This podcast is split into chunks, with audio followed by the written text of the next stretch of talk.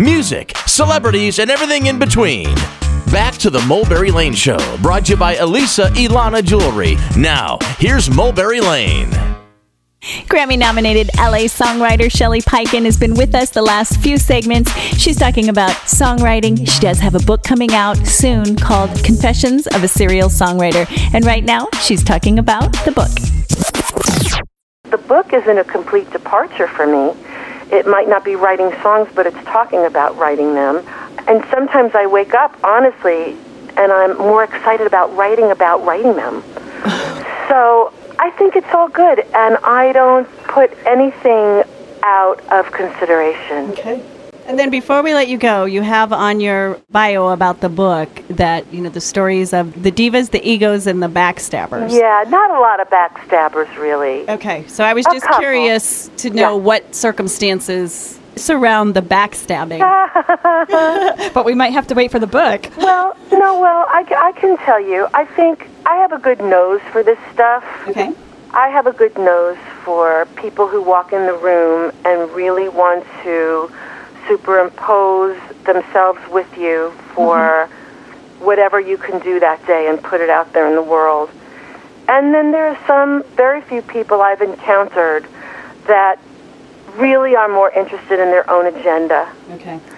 and I probably was caught a little surprised by that because I like to believe that that's Only in the going movies. to happen. Um, I'm concerned with my own agenda as well. We all are. We all want to get ahead, but at what expense will we?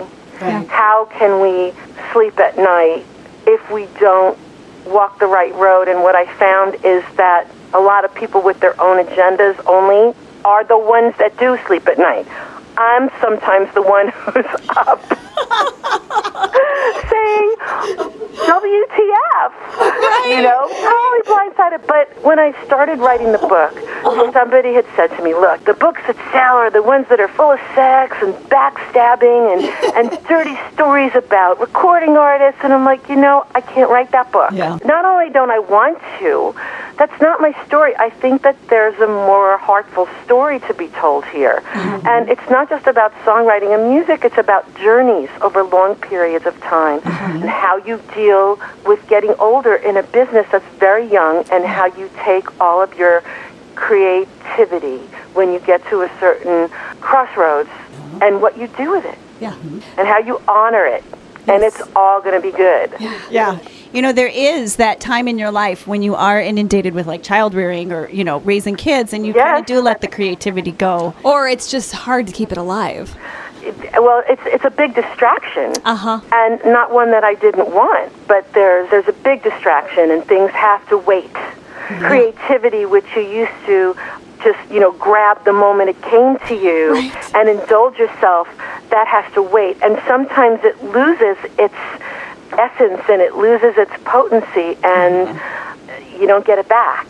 Mm-hmm. I mean, for that idea, not ever. Exactly. And you have to be okay with that. Mm-hmm. Because if you're not, if you're only going to be putting your creativity as a priority, your child is going to suffer. Right. And on the other hand, it's been great for my kid to see me have a passion about something I love. Absolutely. We agree with that. And I Yeah. think the patience that it builds during that time just eventually feeds the creativity even more. I hope so. I mean, it makes life and love bigger. Mm-hmm. So you have a little bit of a different perspective, a little bit of a bigger lens. Songwriter Shelly Peiken here on the Mulberry Lane Show, written songs for the Backstreet Boys, Celine Dion, and many others. Shelly, we are looking forward to the book, and it's called Confessions of a Serial Songwriter. Yes? Until that book comes out, where uh-huh. can people keep up with you? Well, my Facebook serial songwriter page, Okay. which have conversations going on every day. I do respond to chatty messages, Okay. um, and that's a great place to find me. I have a website, although it's not as interactive with me personally, but there's videos on there and conversations and interviews such as this. Okay, and the status of the book. the status is I was ready to self-publish a couple of months ago. I was all ready to go, and then I wrote this I think it's an important piece that the Huffington Post ran, and after they ran it, they invited me to be a blogger on Huffington Post steadily, which was just a pinch me kind of Yeah. dream. And I was advised to perhaps hold back on the self publishing.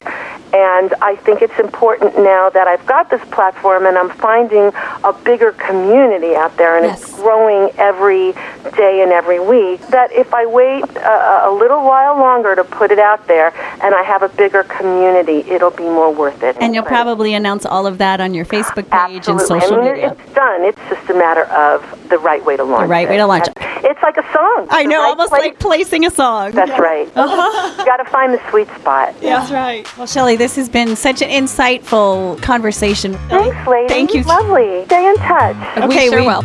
Hit songwriter Shelly Peiken.